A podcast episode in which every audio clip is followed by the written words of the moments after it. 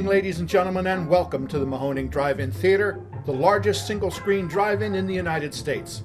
We're certainly glad you can be with us this evening, and don't forget the concession stand is open with all kinds of great things to eat and drink. .3 Mahoning Drive-In Radio, your old friend Virgil back once again for another exciting episode of the podcast, the only podcast dedicated to the revival of our beloved drive-in culture. And we got a really fun one today. Of course, I got my co-host, General Manager Extraordinaire, Mark. Say hello, my friend. I didn't even know I was French. Hello. Lady. And we have, it's going to be a family reunion. We have some friends in the house joining us on the podcast, but we want to put out a spoiler for you guys. Well, I guess it's not a spoiler. I guess a special announcement, because we weren't expecting Troma to share their date so soon, although it makes sense. But the Troma Dance / Tromathon event has been leaked. The date will be July 22nd, 23rd, and 24th. They have Sunday this year. And the idea is we're going to go full-blown triple features on Friday, Saturday, and the film festival, the Shorts Film Festival, a.k.a. Troma Dance, on Sunday, and have a big blowout on the 24th. So I know we have a lot of people who listen to this podcast who are creatives, filmmakers per se, perhaps. So wanted to share with you guys the way to possibly get your film up on the big, massive Mahoning screen. You could submit your videos, features, shorts, music videos, anything that you do, to Tromadance at troma.com. And you see Lloyd up front and center in that poster. And he said, there's no way I'm missing this every single year. He fell in love with us. And this is kind of a great segue into who our guests are tonight. We are inviting two members of our production team, key members of our production team, in Mistress Zeneca and Sir John Demmer. Say hello, guys. Hello. Hi, how are you? Super excited to have you guys. It's been a little while. The off season, when we can touch base with anybody connected to the theater, it really warms our heart, because it's like, we just don't have that connection. All of us are spread apart, doing our own things in our own worlds, and the Mahoning brings us together. And how did the Mahoning bring you guys into the creative family? For me, I actually started going to the Mahoning for Zombie Fest in 2018, and just as a patron. And it wasn't until I saw the At the Drive-In documentary where I decided to really just offer my services. So in 2019, for the July 4th event, which was the Harry Potter. Yes. Harry Potter party. The cakes. Yes. Sorry, not jumping ahead, but I just remembered, and it's infamous. A wave of pleasure came over me. So continue. So I made a huge cake. It was 2 foot by 4 foot, and it was a selection of 4 cakes. And since the Harry Potter event was 4 nights, it was going to be 1 cake per night, and each of the cakes were decorated as if they were parts of the Hogwarts shield, so that each section of the shield had its own cake for that flavor for the house.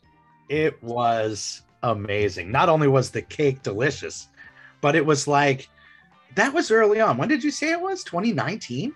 Yeah, 2019, July 4th weekend. That feels so long ago. I mean, honestly, we've all lived like a lifetime in that period, I guess. But it was one of those situations where, we all felt that you really brought something special to the table and literally shared it with the whole entire audience. It was like, hey, anybody want some cake? Anybody want some cake? And it was just amazing. Now, when did you start doing more of like the production stuff? Well, that came a little bit later. It wasn't until 2020, because in 2019, I did the cake and I talked to JT and I was like, I want to offer my services for whatever you need.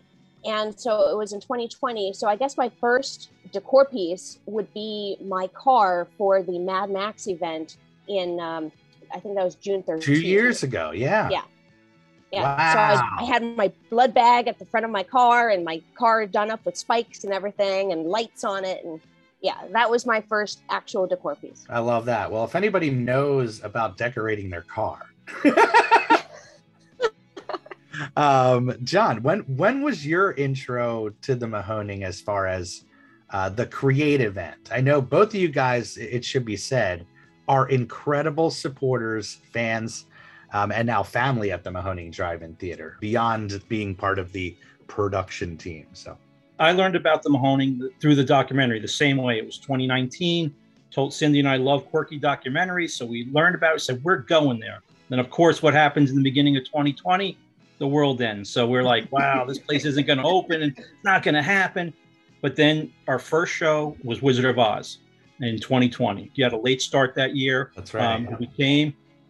I saw, you know, my brother was there. What I didn't even know he was going to be there. Not Steve, my other brother, Eric. Steve was doing work for the Mahoning without even telling me. I didn't even learn about the Mahoning from my own brother, who was doing Crazy Ralph for years. And I'm watching the documentary, and all of a sudden I go, wow, Cindy, we got to tell Steve about this. And then this snippet comes up where he's pounding a sign into the lot. And I was so furious, I called him up. That should be mentioned, that Steve, John's brother, he did a lot of help with JT in those early years, him and Andrea.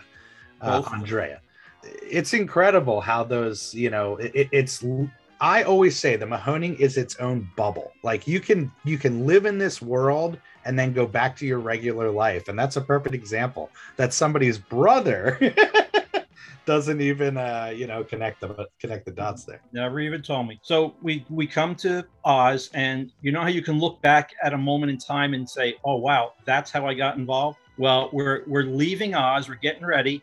And I think I must have said a 5 to 7 second sentence to James. I just said, hey, I'm a carpenter. If you ever need help with anything, let me know.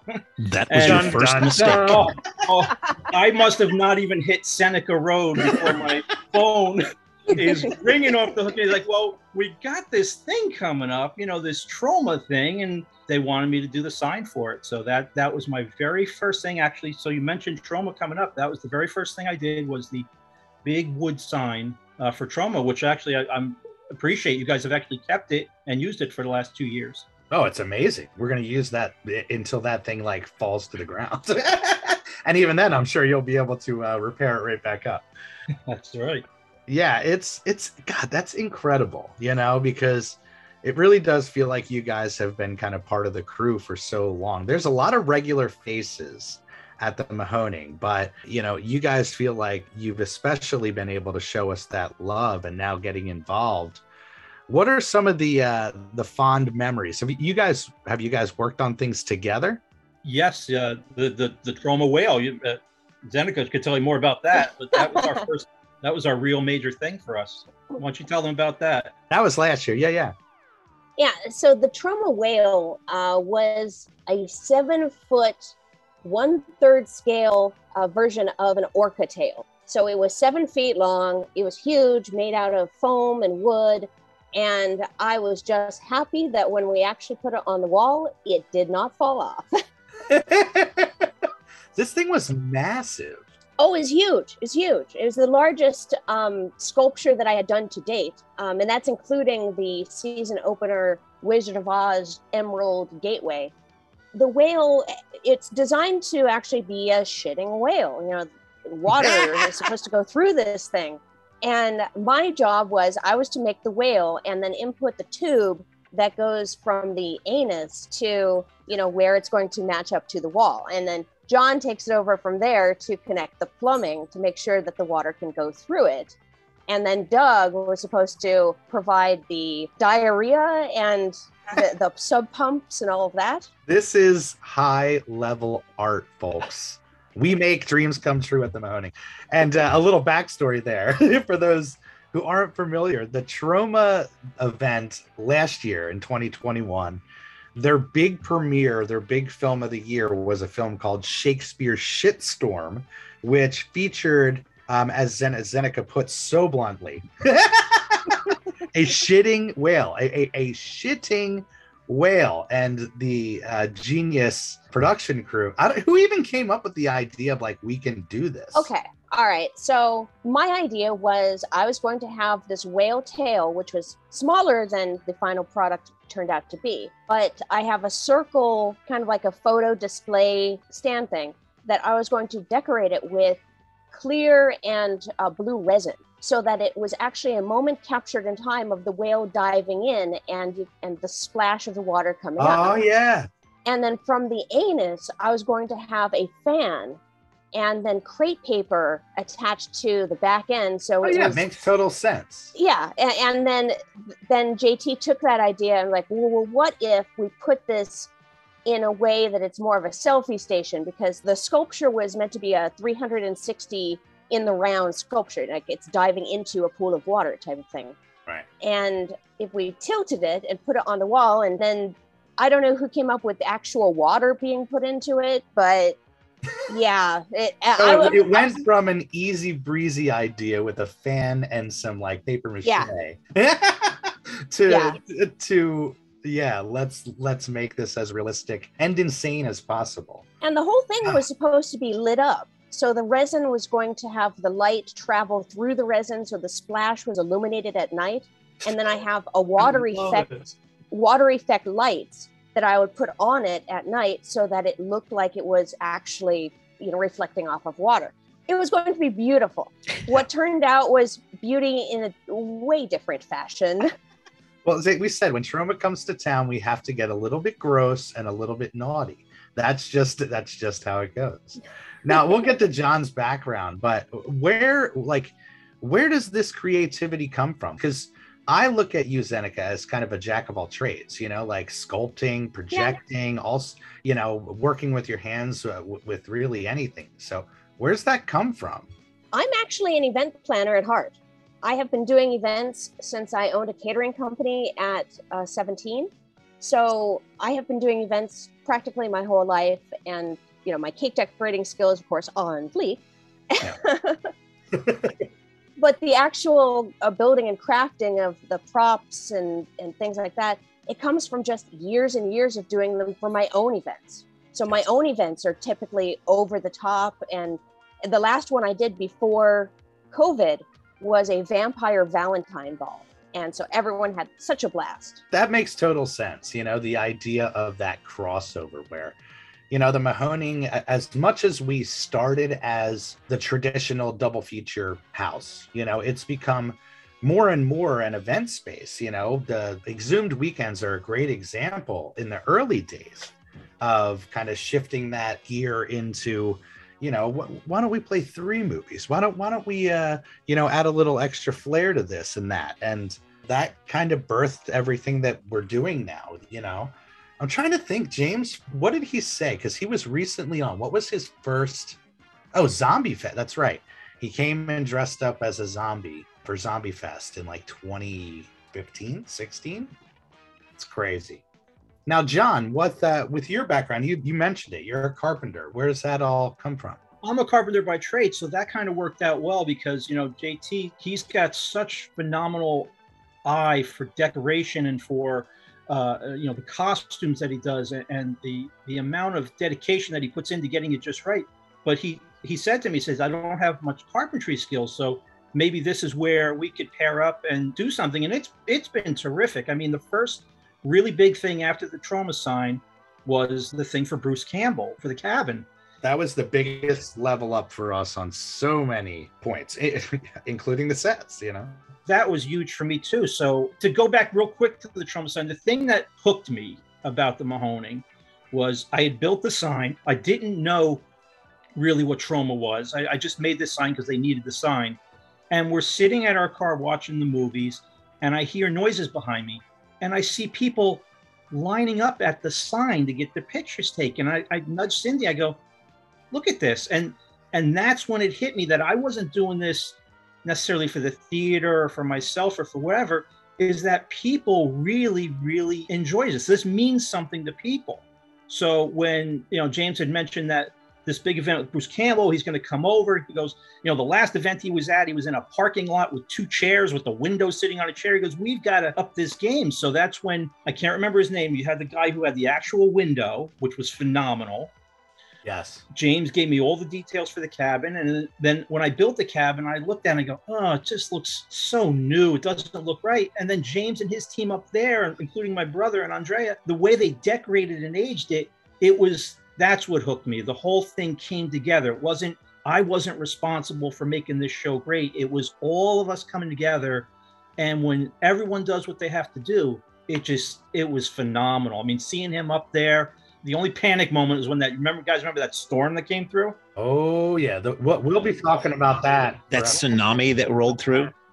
Oh, the tent was tied to the wall. And I said to Cindy, I said, you know, get the keys ready because we may end up killing Bruce Campbell if this thing doesn't hold to the wall. We might have to get out of here right away. But luckily it held and everybody stayed in line. And that was a mind-blowing event. That was one of the greatest. That's one of my favorites was doing that cabin, which nicely has kind of remained around and comes back as an old friend sometimes because we've built a lot of things on top of it since. And every now and then it peers back out at me and it's like, you know, I'm still here. So it's kind of like an old friend. Well, that's your carpentry right there at work. That thing's not going anywhere. That frame we have been using and still use and plan to use this year. It's just, that's what I think the magic of the Mahoning is that synergy, you know, bringing people together to entertain the people that are like-minded, like yourselves, you know, you're fans of what we do. And it's just perfection. Do you guys have a favorite that you worked on?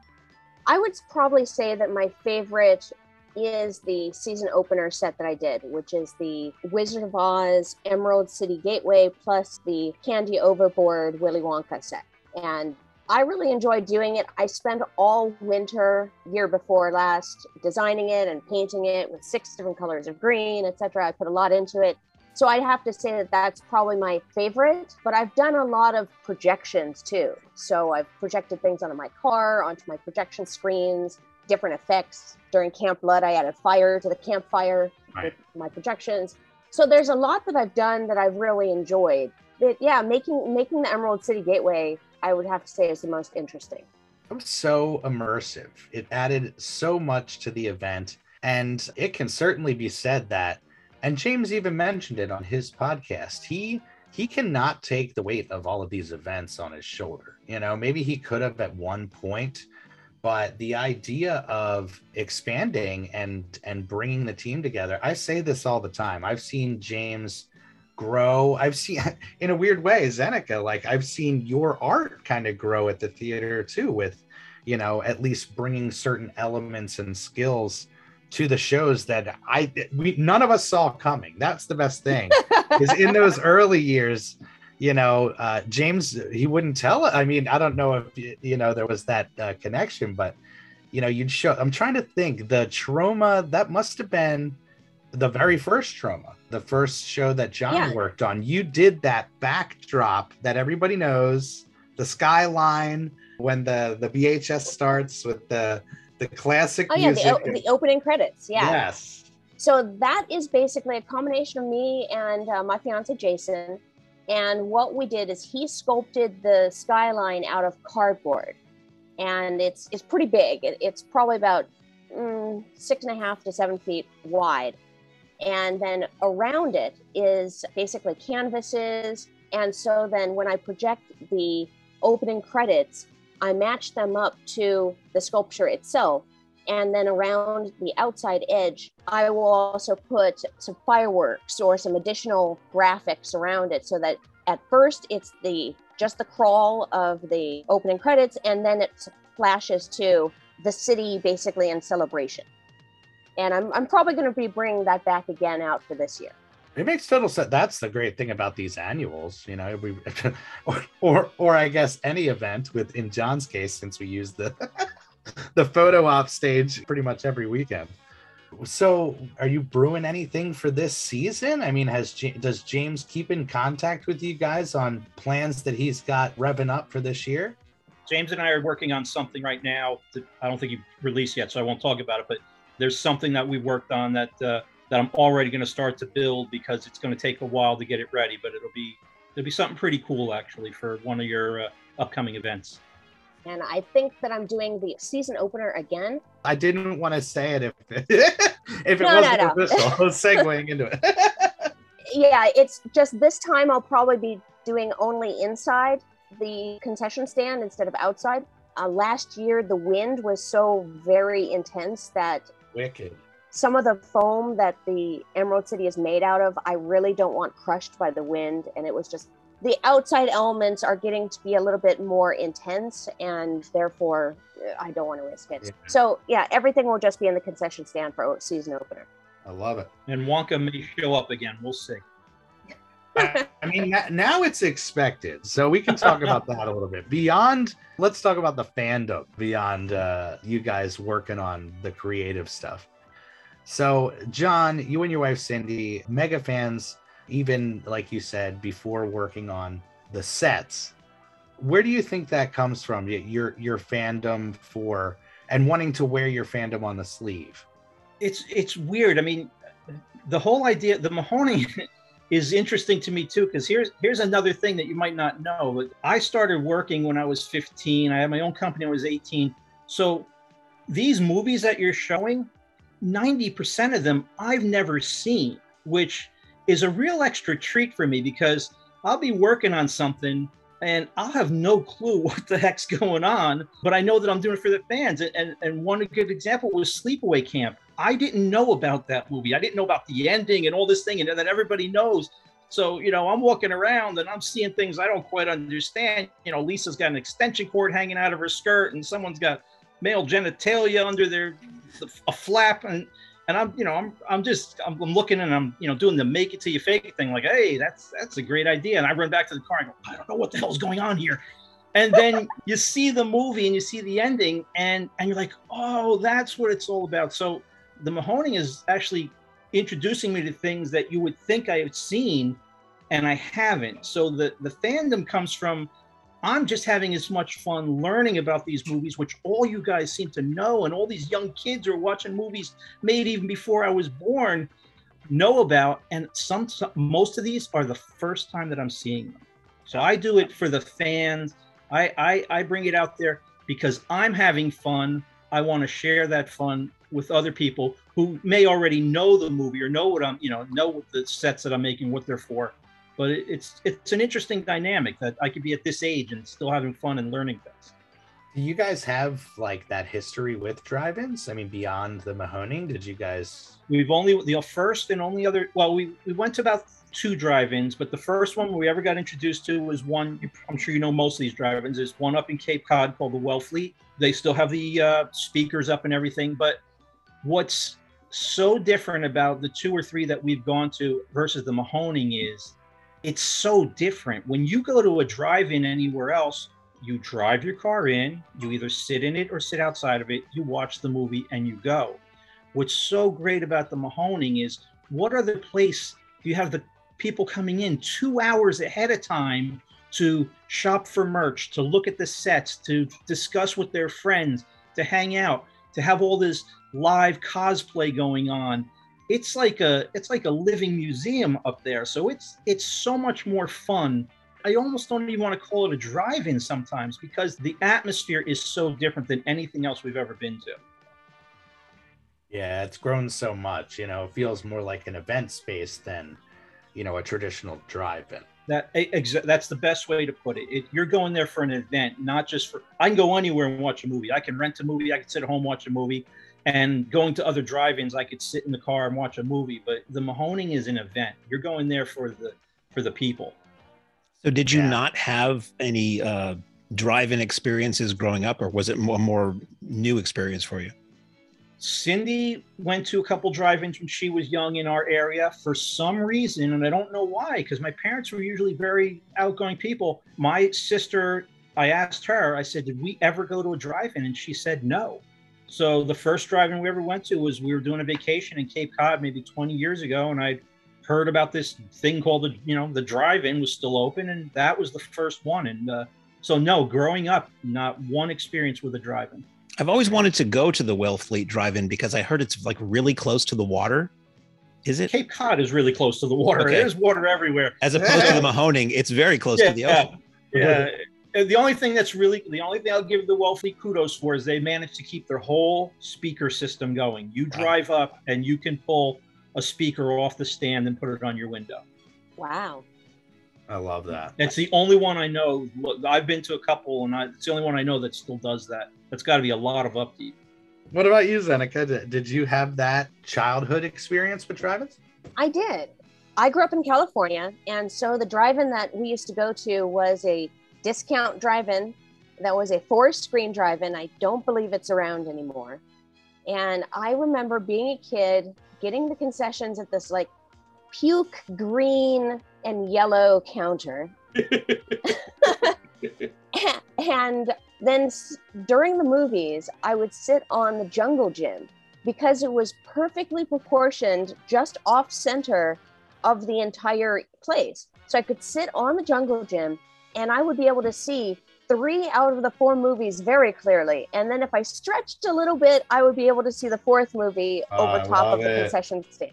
Yeah. So I don't remember any movie that I saw, but I know we used to go a lot. And for the most part, it was because it was only like $2 per person to get in, and it was a cheap night out. Yeah. And so then I love the drive-in because of that. And I've always been tied to movies of various forms, you know, from the silent film industry era to today. You know, films are just my bag. Do you recall if the drive-in you went to as a youth was paved or had gravel? It was paved. Okay. It was paved, and they used to have swap meets on the weekends. I've always found it interesting growing up in the New England area where the drive-ins were absolutely a seasonal endeavor, parts of the country where they could be year-round. And oftentimes the images I've seen of California drive-ins are, you know, a paved lot, which is foreign to me. And the swap meets and the making really good use of the space, you know, during the week and during the day when you normally can't obviously show movies. So that's really kind of cool to hear a firsthand account of that. Yeah, we really enjoyed going. It's amazing how many times we ask that question and people just don't remember what they remember so vividly the experience, but the movies just like it's not the recall, because that's normally the follow up is to say, like, you know, what movies do you remember seeing at the drive-in? You know, growing up, do you have any movies that you do remember at all? Like, or is your kind of first blowback into drive-in fandom with us? At an actual drive-in, I don't have any that I remember. It's crazy. It's just, we used to go a lot, and I do remember that they were whatever was playing from the mainstream theaters like 2 months later. Like, it was the tail end of whatever they were showing. And usually the movies weren't really important. It was that we would get out of the house for a little bit. And then I would fall asleep in the backseat of the car at some point, and then I'd wake up at home. So I don't remember any of the movies, but I think one of the first actual films that I do remember in a theater was actually a Buster Keaton film. Wow. Wild. I used to go to the silent movie theater before it shut down. Maybe that's what I'm thinking of. Yeah. I almost got married at that silent movie theater. So very special for me. Silent films of all sorts and movies from the silent film era up until today. And I do celebrate all of it, although some genres are just not what I'm into. I'm not into Westerns, so you'll never see me at a Western event. That's amazing. That theater experience definitely transforms a child, regardless of the drive-in experiences, if you're lucky enough to have peppered in there. But John, do you have any like standout memories at a theater, whether it's a drive-in or indoor, that kind of were standout? Yeah, I do, because this kind of also relates to the Mahoning in some odd way, is that we had a very nice 1927 movie palace kind of theater in town here in Nutley where I live. And I remember seeing Star Wars with my dad, and we went up to, it was a one-screen theater at that time, and we went up to the balcony and watched it. And to me, being up in the balcony for the first time was just an incredibly memorable event. And this place was just so adorned with plaster work and gold leafing and all that. And years back, before I became associated with Mahoning, it was just literally sold out from under the person who ran the movie theater by the person who owned the land. What's that like? Yeah, exactly. And it was torn down literally overnight. They went, cut the cable. It had sort of this inverted dome roof, you know, like a, you know, with all deckers. They literally cut the wires that held it up, dropped it all to the ground, and it was gone. So there was never a chance to even save it. So when we saw the documentary, and I was like, I was so fearful that it was going to end the same way. That documentary, you know, kind of, it led you, he led you in that way when you didn't know where it was going. And, and at the end, when we saw it, I said to Cindy, I said, now's the time we have to go and support this. And she goes, well, it's saved. And I go, but that's the problem. People think once something's saved, they're done. But the idea is you got to keep, you know, there's all this rally, you know, especially like when a storm hits and everybody goes and donates food for the first week. But then 4 weeks later, you know, you still need food sent over. So we made it a big deal that you guys, you know, were able to save this thing. And now we want to support it and try to bring it to the next level. But that's our contribution. We weren't able to help you save it, but once we heard about it, we wanted to support it. And that's where we're at now. And your other hat that you wear with historic preservation, you were invaluable to us when the more recent crisis came up where we thought we were going to lose the theater. You were on the phone with JT. We had just come away from the first town meeting that bought us a little time, and JT got on the phone with you, and we were hardcore strategizing, and you were incredibly helpful in mounting the battle that luckily we didn't have to completely fight.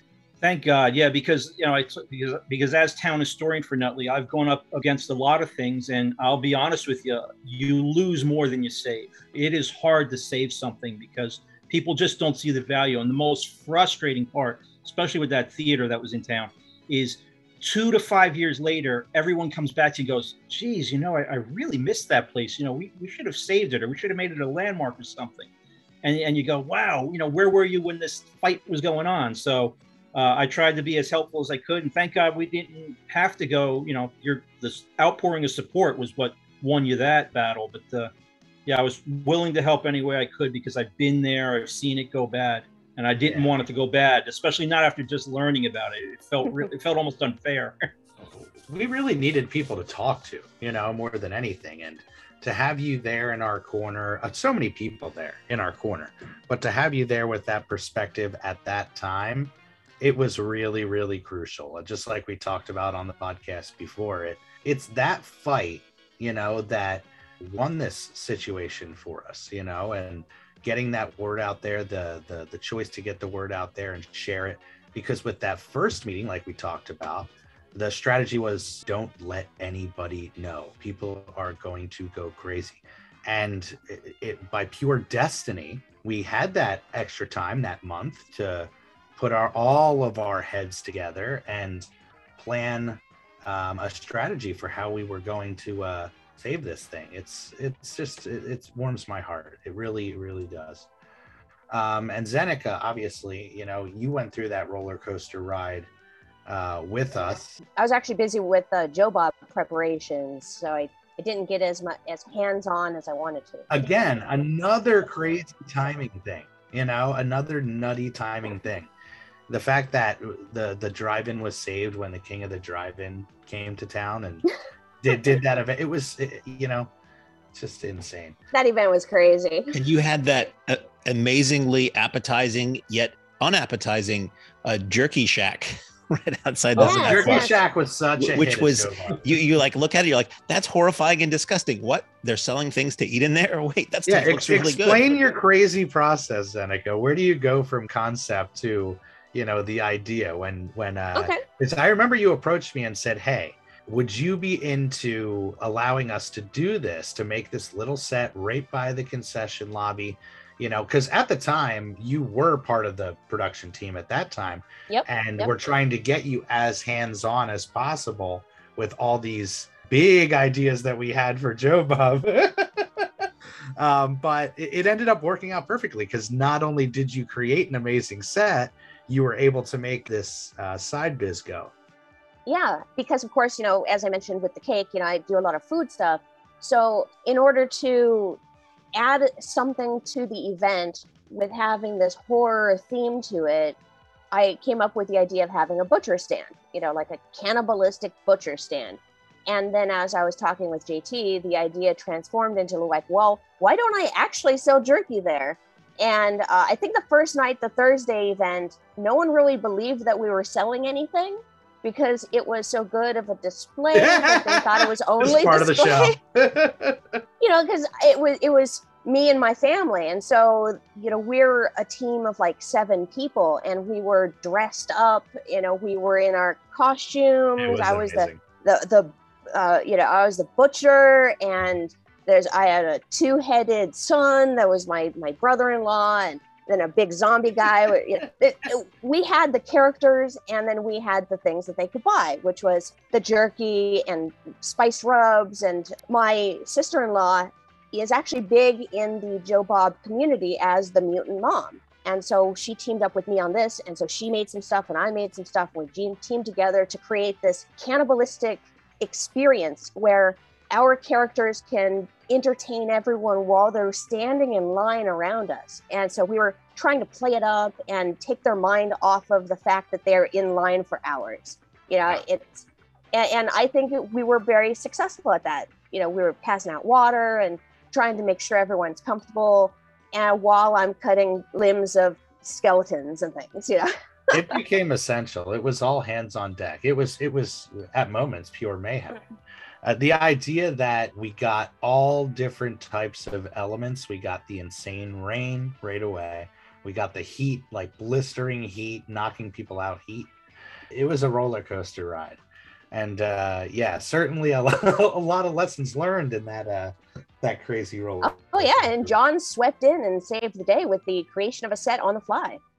That was the craziest night ever, where we had nothing to do for the Mahoning. We're just gonna, I think I heard Mark talk about this one time, he'd like to just go and not do something. So we had nothing to do. We're just going to Joe Bob.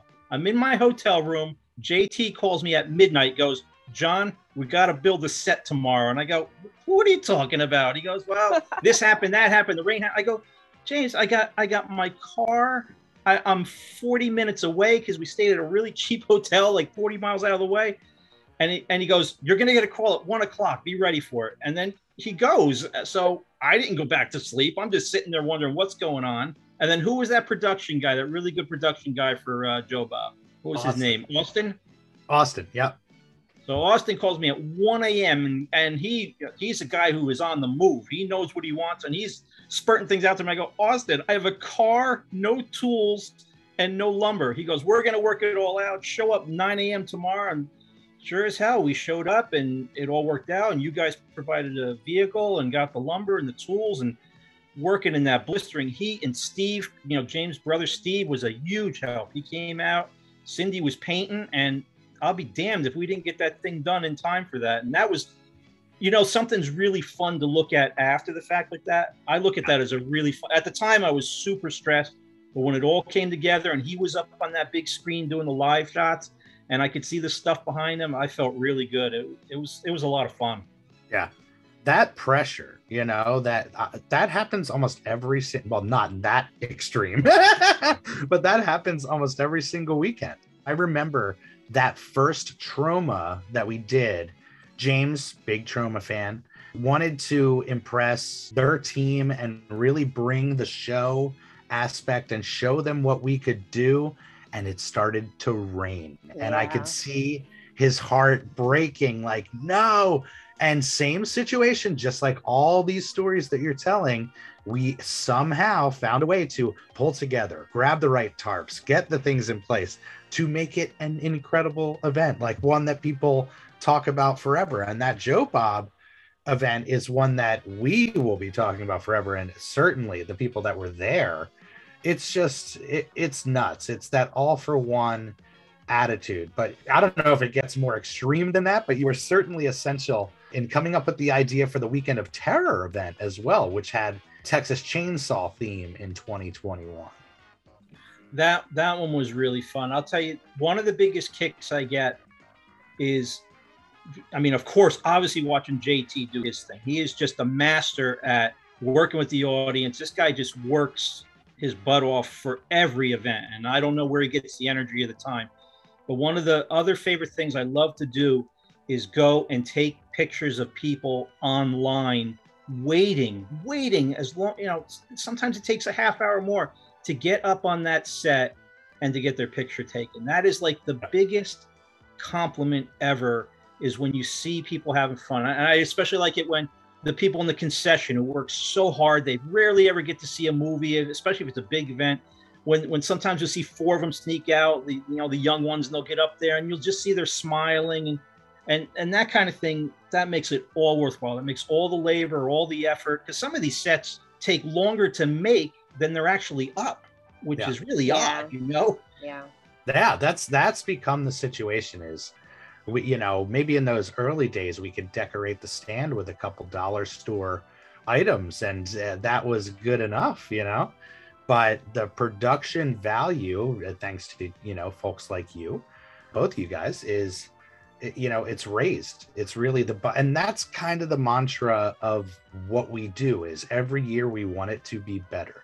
With our annual events, every year we want it to be better. So naturally, you know, we've been growing year after year. And to have you guys in our corner, knowing what we're going into with this year, it's amazing. So obviously it takes a lot, creatively speaking, to get that inspiration. And it really helps when it's a film or a series or a fandom that you're really, really into.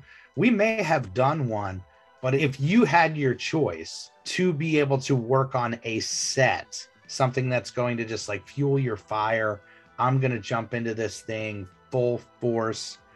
What comes to mind for you, Zeneca? Oh, that's actually pretty difficult because since I deal with projections, I could do a projection set on pretty much anything.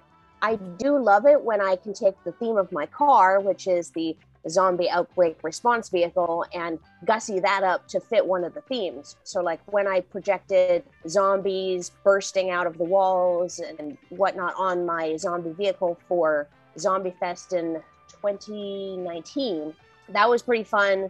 I would say I'm very versatile, so I don't really have one specific thing that I'd like, but if there is a double feature that I'd like to request, it would be Tremors. Just because I think Tremors are really cool. It's great movies. That has come up so many times on this podcast.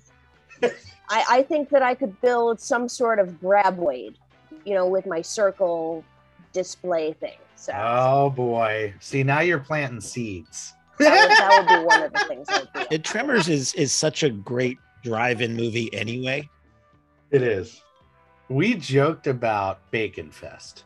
And honestly, like, I say we just start revving the engine, reach out, say, look, 2023 is our year, Kev. Let's do this thing together. Let's sizzle it up. Let's get nuts. How about you, John? He's got a band and everything too, right? That's what I mean. It's a no-brainer. Say, bring the brothers out. Absolutely. Play at the fest. That's a whole rock run, out. Yeah. Think about the vendors. Every single food truck selling bacon. It's the home run. How about you, John? Anything pop where you're like, man, this was right up my alley? You know, I have to say the same thing as Zeneca, that there's nothing. I like the challenge of being told what's coming up and here's what we're going to do. Now, one thing that I did go all out for, which wasn't a big thing for the theater, was kind of like we did it on our own, you know, with the car, which the car itself has its own stories, but was when you guys did the remake double take. Yep. Yeah. So we were on our anniversary trip, and we saw your playing now. Now that movie happened to be playing on our anniversary weekend, and it was the first movie that Cindy and I, we weren't dating, but we had an eye on each other, and we went out with a group of friends. It was the first movie we all went to see. So when you had that coming up, we knew, one, we had to be there. We changed all our plans around that. And two, I went and I did as much as I could for that. It was the first time I ever did real cosplay. I don't know if you remember, but I dressed up like McCready. Yes. And, oh my gosh. Yes. And I had this torch, and my son made these plastic things that the pop-up blood monster, and the torch had a lighted end on it. And I did the cosplay. And then at the last minute, like a day and a half before the event, I was like, I need something even bigger. So I don't know if you remember, but I made this spider head and then put it on a remote control car. That was the stuff of nightmares.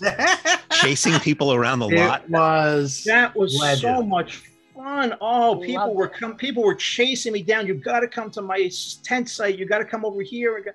And you know, the thing kept going dead, and I was charging it. So you've already done it with the thing, because that was so much fun, and that was right at the time of our anniversary. You announced our anniversary for us, which I thank you for, and that was just a lot of fun running that head around there, which I still keep. It's in my shop on top of one of my shelves, and it looks out at me every day. And that's a great memory that you guys gave me. Yeah, that's something that both of you guys bring, regardless of whether you're involved with the big set, the big photo op, whatever. You have a way of bringing that fandom full force. And I always say it like the perfect Mahoning fans, because you're willing to come in costume, decorate your car, get your kids involved.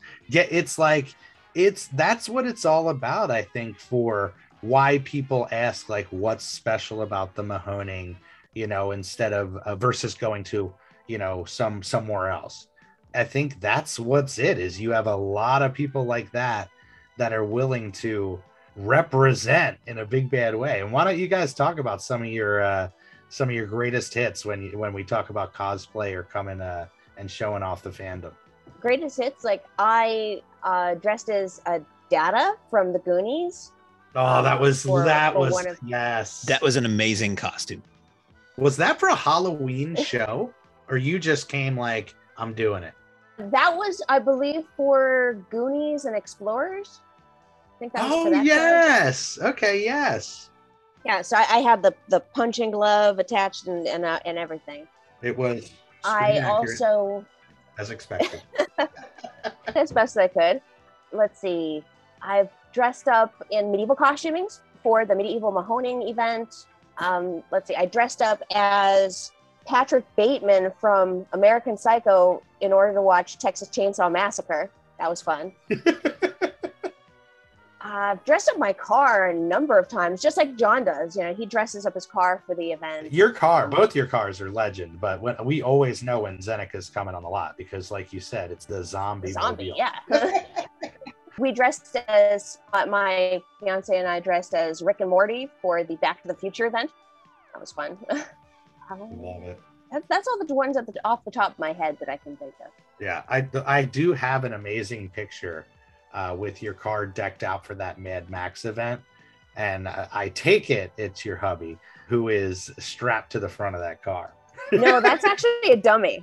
Oh, I love it. Yeah, that's a dummy. That's my blood bag, and I'll be bringing him again this year if we have Mad Max. Oh, yes, we're gonna rev those engines up. I smell the fumes already. What about you, John? It seems like whenever you're on the lot, your car it's always in the same spot, and it's always the centerpiece. I that car thing. I tell Cindy, I joke with her, that car's gotten more publicity than our local congressman, because I'll see that thing on.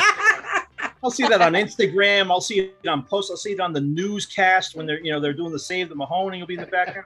So that started really innocent with just, I had this great set of drive-in speakers that I wanted to try out, and then they were meant to be at my house. And then when we started coming up there, I just started putting that out. And then I was like, oh, you know, I got this drive-in tray. I'll put that on there.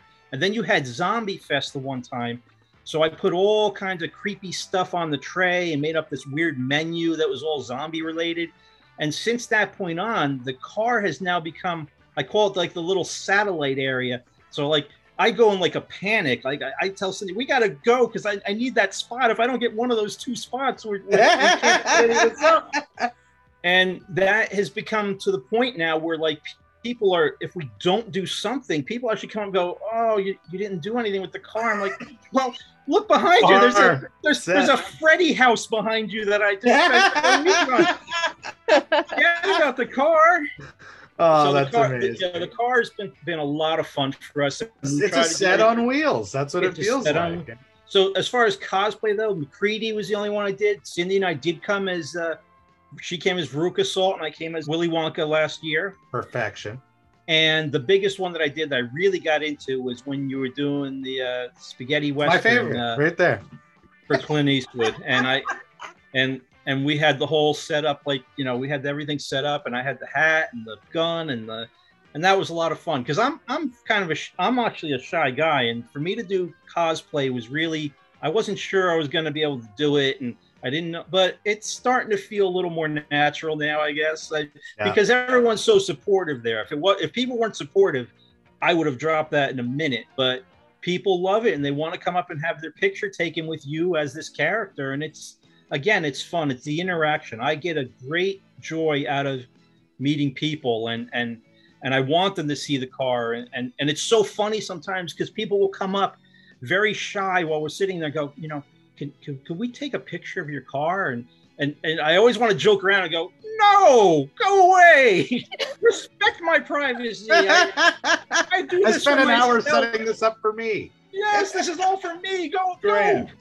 Of course. So if anyone's listening to this, yes, please come up, and if you want a picture of the car, take a picture. If you want to talk to me, please talk to me, because I enjoy meeting people, and some of the greatest people I've met in recent times has been at the Mahoning. It's a terrific family. It's wonderful there. How about you, Zeneca? Did we talk a little bit about your experiences at the Mahoning, or favorite kind of events at the Mahoning?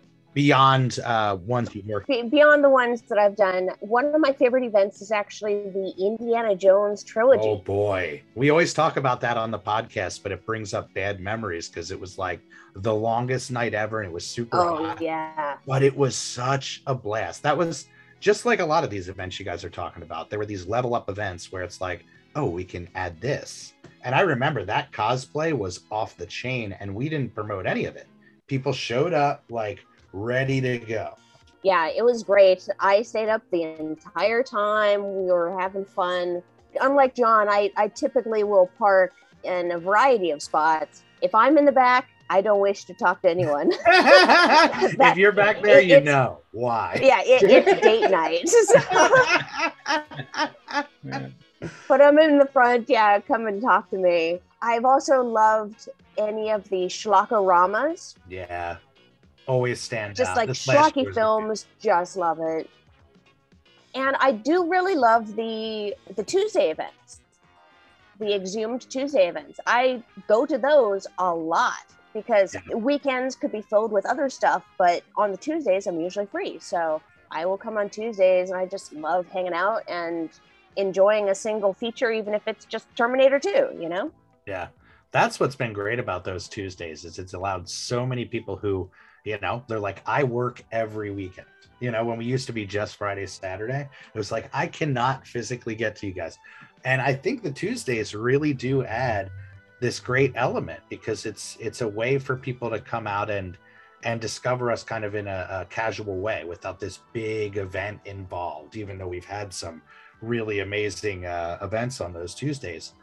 It's a very close-knit group of people that you start seeing all the time. You know, and that's kind of what the drive-in represents, and what the Mahoning always was meant to preserve was this community aspect, a place where you can come and get together with like-minded people, you know, and eventually become friendly with them. You know, I'm sure you guys have made some friends on the lot. I mean, oh yeah, absolutely. Oh, yeah.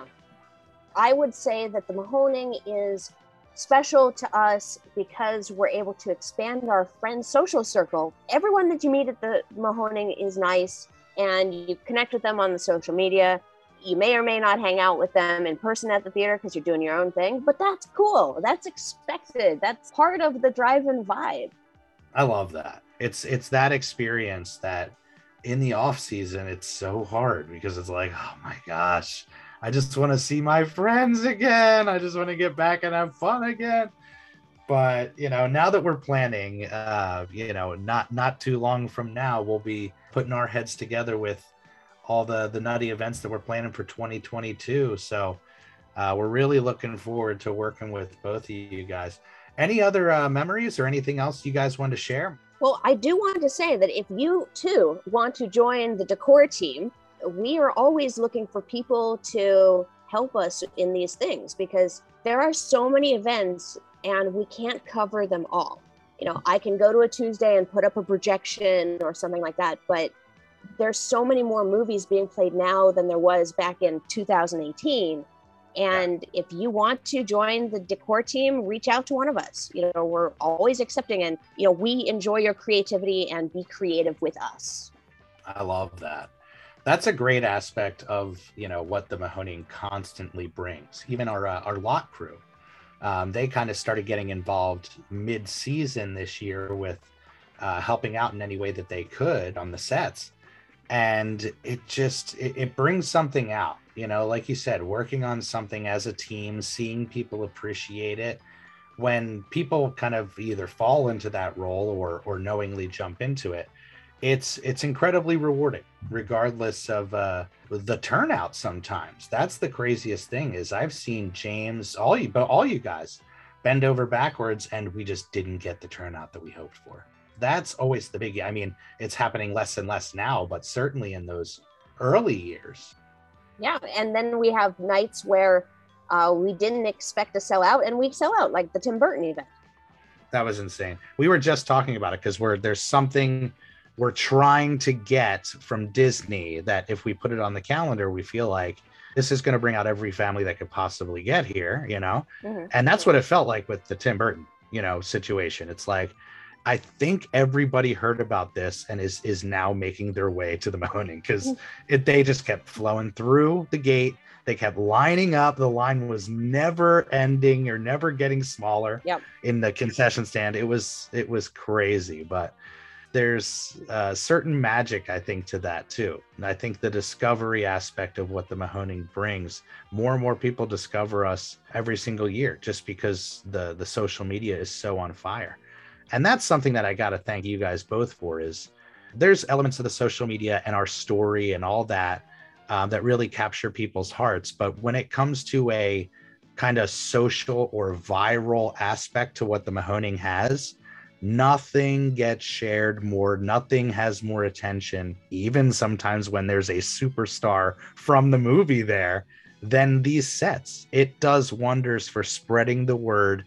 The good word of what the Mahoning is, stands for, and hopefully all that hard work you guys put in hooks a bunch of new fans. I know it makes people's day, but hopefully it hooks those fans. So thank you guys. Thank you. Thank you. Mark, anything you got for the guys? Ladies and guy? for the assembled... Oh, I've got a special surprise coming your way in just moments. Oh my goodness, stops. I see it. Oh, look at this. Fashionably late, ladies and gentlemen, Mr. James T. Mills. Hey, surprise guest appearance. The man who just needed a little help with something one day. That's how I want it listed. And a surprise guest. Well, James, you certainly are the centerpiece of the production team. Why don't you get into some stories you have with John and Zeneca? We just went through a ton of great stuff, both about the history with them at drive-ins and their work and contributions to the drive-in. I just left a Chinese restaurant, so you'll excuse me if I burp a little bit. He's a pro. He's gearing up for Troma.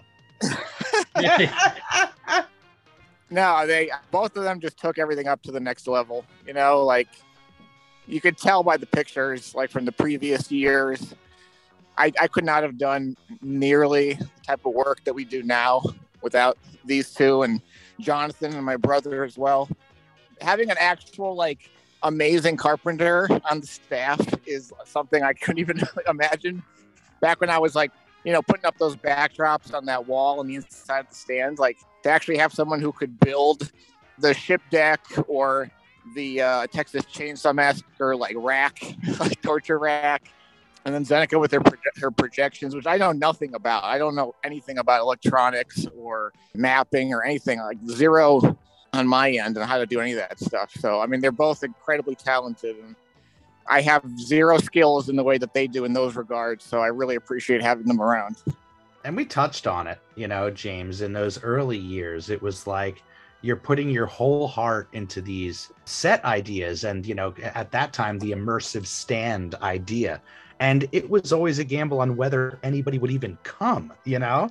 And there were plenty of times where it's like, well, I guess that's it, you know, in those early years. But that's what's been amazing about seeing the growth of the production team and James, the way you handle the production team. Because I remember, you know, many a times the frustration level hitting a peak where it's like, I can't do this. I can't be the only one that does this.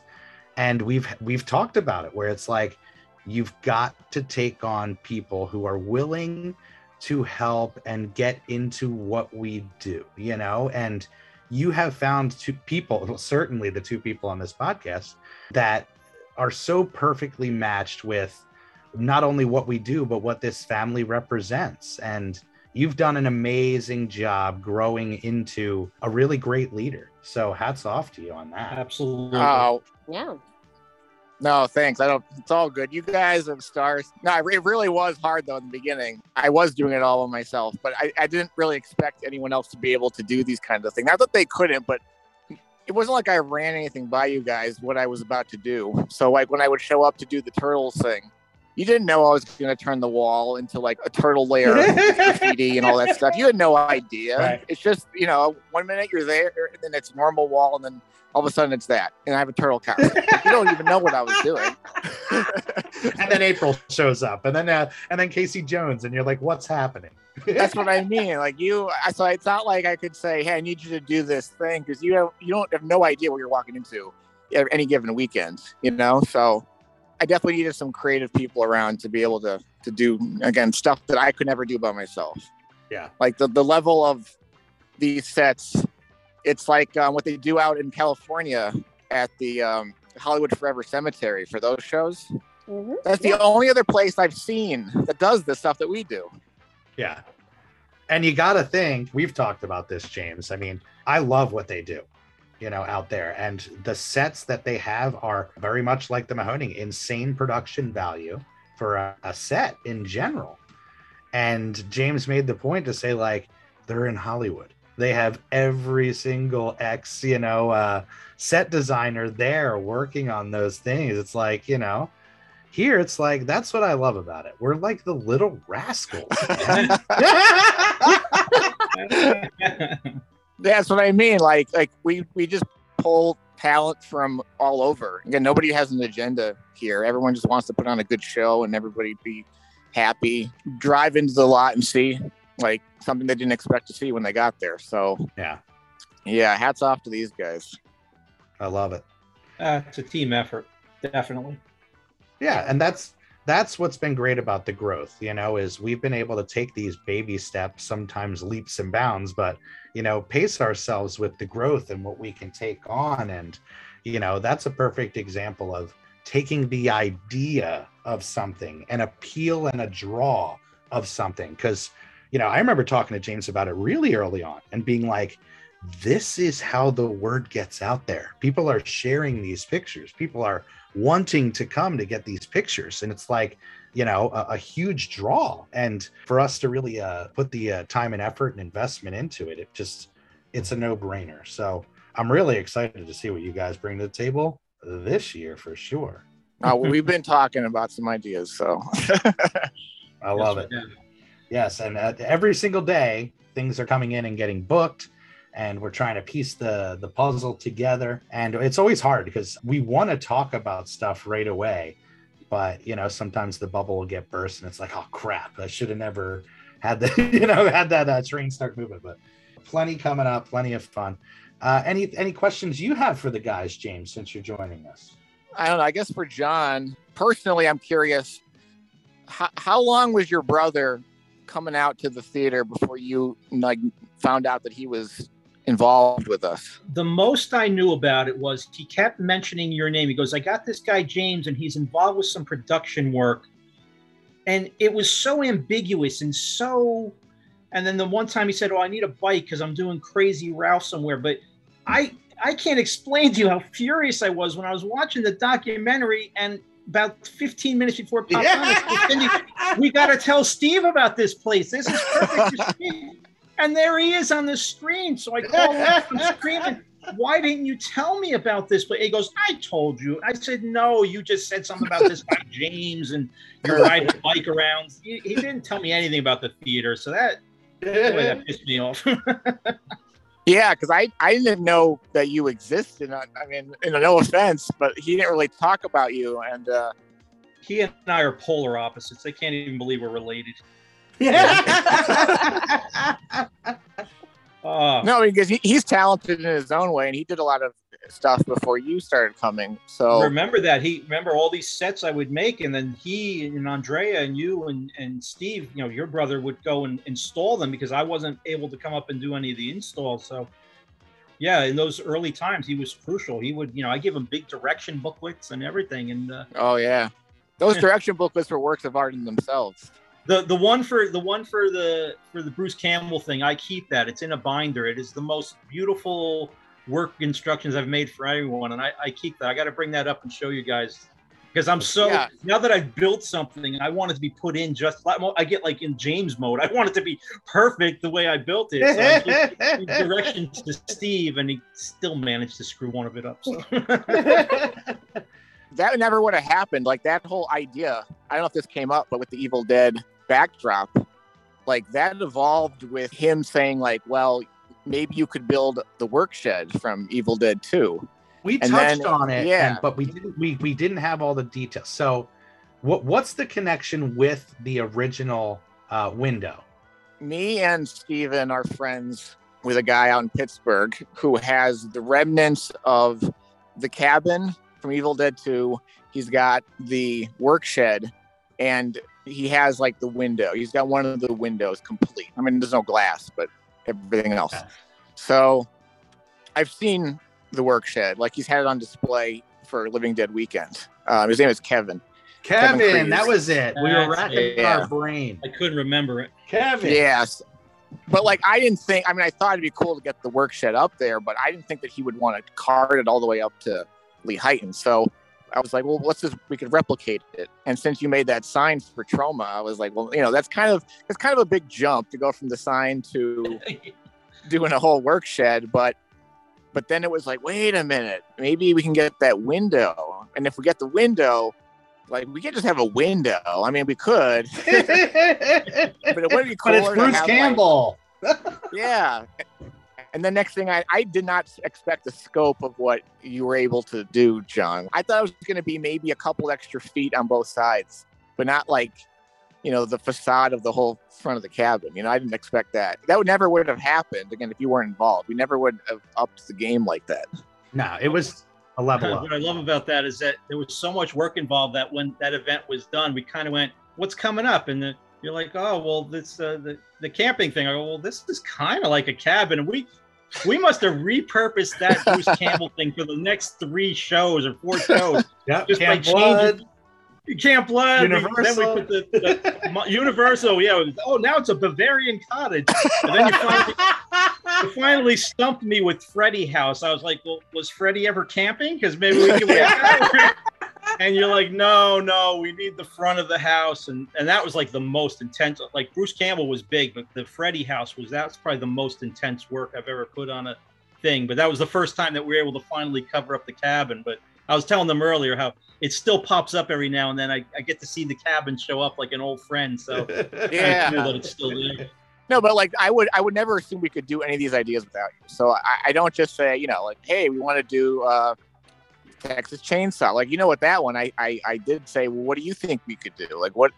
That was one where I was totally like, you know, what's your creative idea for what you could put together? Because I don't want to just say, hey, I need you to build like the Amityville Horror House or something. I don't want to just tell you to do that. Like, I want to see like what you feel confident that you could do and you're willing to put the work in on, because I know, you know, you have a full work schedule as it is, and it's really hard. So I mean, and I know if you say you'll do it, you're going to deliver the thing you say you're going to do. So you know what I mean? It's kind of a big like sigh of relief when you're inspired yourself to do something with your own sense of perfection. Well, that being said, just tell me what to make next time, because that's well, it's great because they both mentioned earlier that that's what's so exciting about this. I said, you know, what is the perfect movie that plays into your fandom that would inspire you for the set? And they're like, what's fun about it is like, you know, the fact that it is all sorts of different fandoms, and the fact that it is a surprise when it comes. And it is it's this element of Little Rascals, damn it. Yeah. He's back to that. Meet us at the clubhouse, you know? I guess I'll build that next.